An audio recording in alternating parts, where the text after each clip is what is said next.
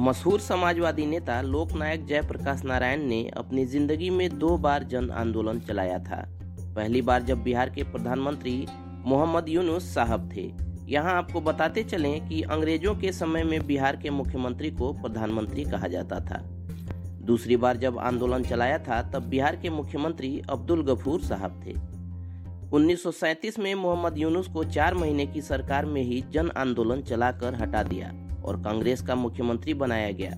तब जयप्रकाश नारायण कांग्रेस में ही थे, इसलिए अंग्रेज़ों से लड़ाई वाला लॉजिक बेकार है। अब्दुल गफूर साहब के मुख्यमंत्री काल में भी जेपी के समर्थक बिहार भर में कम्युनल नारा लगाया करते थे। जयप्रकाश नारायण के समर्थकों द्वारा जो नारा लगाया जाता था, उसमें से एक था, गाय हमारी माता है, गफुरवा उसको खाता है। ये भी इत्तेफाक ही रहा होगा शायद। यह वह नारा है जो वर्ष 1975 में पूरे बिहार में गूंज रहा था। इंदिरा गांधी और कांग्रेस के विरोध में देश के दूसरे राज्यों की तरह बिहार भी उठ खड़ा हुआ था। उस समय बिहार में कांग्रेस की सरकार थी और वहाँ के मुख्यमंत्री अब्दुल गफूर थे। लेकिन जब इस आंदोलन ने ज़ोर पकड़ा तो यह नारा सांप्रदायिक रंग में ढल गया। शायद अब्दुल गफूर के मुसलमान होने के कारण।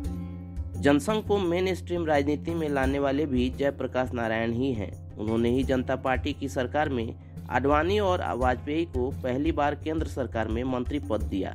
एक बार जयप्रकाश ने कहा भी था, संघ अगर सांप्रदायिक है तो मैं भी सांप्रदायिक हूँ।